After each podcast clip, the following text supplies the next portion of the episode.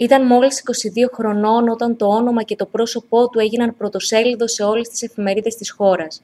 Ήταν ο δράστης της αματηρής ληστείας που έλαβε χώρα στο Μοσχάτο το Σεπτέμβριο του 1998.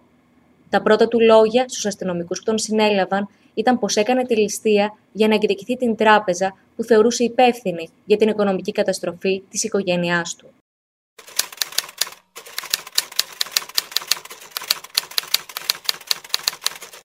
Στις 30 Σεπτεμβρίου του 1998, λίγο πριν τις 8.30 το πρωί, ο 22χρονος μαζί με δύο συνεργούς του μπούκαραν σε γνωστή τράπεζα στην οδό Θεσσαλονίκης 75 στο Μοσχάτο, αρπάζοντας από το χέρι έναν από τους πελάτες που βρίσκονταν στην είσοδο.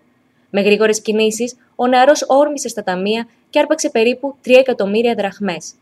Αμέσως μετά βγήκε τρέχοντας από την τράπεζα, όπου εκείνη τη στιγμή κατέφθαναν δύο μοτοσυκλετιστές της ομάδας Z με συμβατικούς αριθμούς που είχαν λάβει σήμα για τη ληστεία και άρχισαν να τον καταδιώκουν.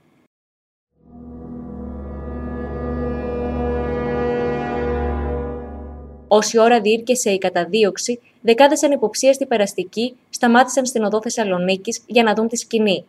Ανάμεσά τους και ο 32χρονο τεχνικός του Sky, Λάμπρος Τσακύρης, ο οποίος, σύμφωνα με την αστυνομία, προσπάθησε να τον καταδιώξει με το μηχανάκι του, με αποτέλεσμα να δεχτεί τα σκάγια από την καραμπίνα του ληστή στην κοιλιά και τα πλευρά. Ένας άλλος περαστικός τραυματίστηκε ελαφρά στα πλευρά και τα πόδια. Στη συνέχεια, ο ληστής έφτασε τρέχοντας σε ένα εγκαταλελειμμένο κτίριο επί της οδού Πυραιός, στο ύψος του εργοστασίου Κάλλα. Με τον αγκώνα του έσπασε την τζαμαρία της πόρτας και κατευθύνθηκε προς την ταράτσα.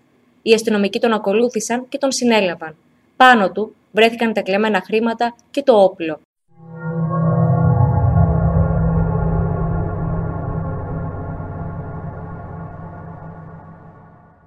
Η είδηση ότι ο 22χρονο ήταν ο άνθρωπος που διέπραξε την αματηρή ληστεία στην τράπεζα έπεσε σαν βόμβα στη γενέτειρά του, την Αμαλιάδα. Κανείς από όσους τον γνώριζαν δεν μπορούσε να πιστέψει ότι το συνεσταλμένο αυτό παιδί, κάτω από το βάρος των οικονομικών προβλημάτων της οικογένειάς του, θα έφτανε σε αυτό το σημείο. Ο πατέρας του ήταν γνωστός και επιτυχημένος επιχειρηματίας στην Αμαλιάδα. Όλα πήγαιναν καλά μέχρι τη στιγμή που τα χρέη άρχισαν να τον πνίγουν. Ο γιος του τότε ήταν μαθητής Λυκείου και έβλεπε τον πατέρα του να ταλαιπωρείται από αυτή την κατάσταση. Τα χρέη ήταν πολλά και με τον καιρό γίνονταν περισσότερα, με αποτέλεσμα ο επιχειρηματίας να μην μπορεί να ανταποκριθεί στις υποχρεώσεις του απέναντι στην τράπεζα. Ώσπου ήρθε η οικονομική καταστροφή. Οι επιχειρήσεις του έκλεισαν και εκείνος δεν είχε τα χρήματα ούτε για να αποζημιώσει τους εργαζόμενους σε αυτές.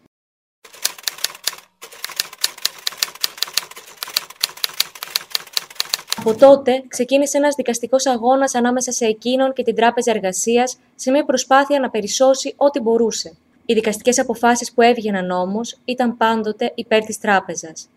Η οικονομική καταστροφή του επηρέασε αρνητικά σε μεγάλο βαθμό και το γιο του. Ο αρχικός αντίκτυπος όμως σε τίποτα δεν έδειχνε ότι θα μπορούσε να οδηγήσει τον νεαρό στο να ληστέψει την τράπεζα. Δεν είχε δώσει κανένα δικαίωμα ποτέ ήταν το καλύτερο παιδί, δήλωναν τότε στην εφημερίδα Πατρίς γείτονες και γνωστοί της οικογένειας για τον 22χρονο.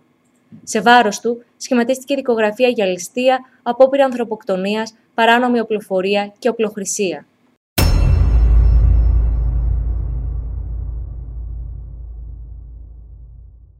Ο ίδιος, έχοντας συνεχώς στο πλευρό του τον πατέρα του, δήλωσε από την πρώτη στιγμή μετανιωμένος για την πράξη του, ενώ ο πατέρας του έδειξε την τράπεζα ως ηθικό αυτούργο που όθησε το παιδί του στο να εγκληματίσει.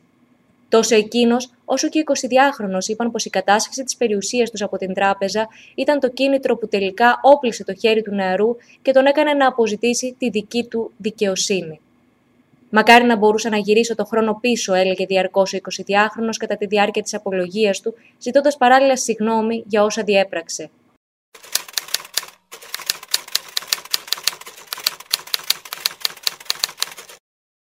Ο νεαρός είπε: Τόσα χρόνια τρέχουμε στα δικαστήρια και δεν μπορούσαμε να καταφέρουμε τίποτα. Αποφάσισα λοιπόν να πάρω τον νόμο στα χέρια μου. Στόχος της ζωής μου είναι με κάθε τρόπο να επιστρέψουν οι υπεύθυνοι της τράπεζας τα χρήματα που χρωστούν στον πατέρα μου. Ακόμη και μέσα από τη φυλακή θα βρω τρόπο να τα καταφέρω. Πρόσθεσε ακόμη πως λυπάται για τους δύο τραυματίες που άθελά του, όπως λέει, έγινε η αιτία για να κινδυνεύσει η ζωή τους. Πίστευα, είπε, ότι ήταν υπάλληλοι της τράπεζας που με καταδίωκαν, αλλά και αυτούς ήθελα μόνο να τους ακινητοποιήσω και όχι να τους κάνω κακό.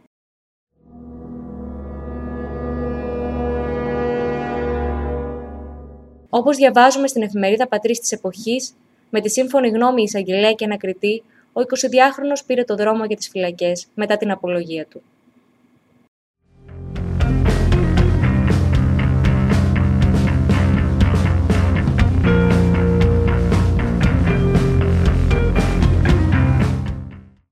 Ήταν το podcast «Ματιές στο αρχείο» με τη δημοσιογράφο Μαριάννα Μητροπούλου. Εάν θέλετε να ακούτε τα δικά μας podcast, αρκεί να είστε συντονισμένοι στο patrisnews.com, ενώ μπορείτε να μας βρείτε και στο Spotify και στα Google Podcast.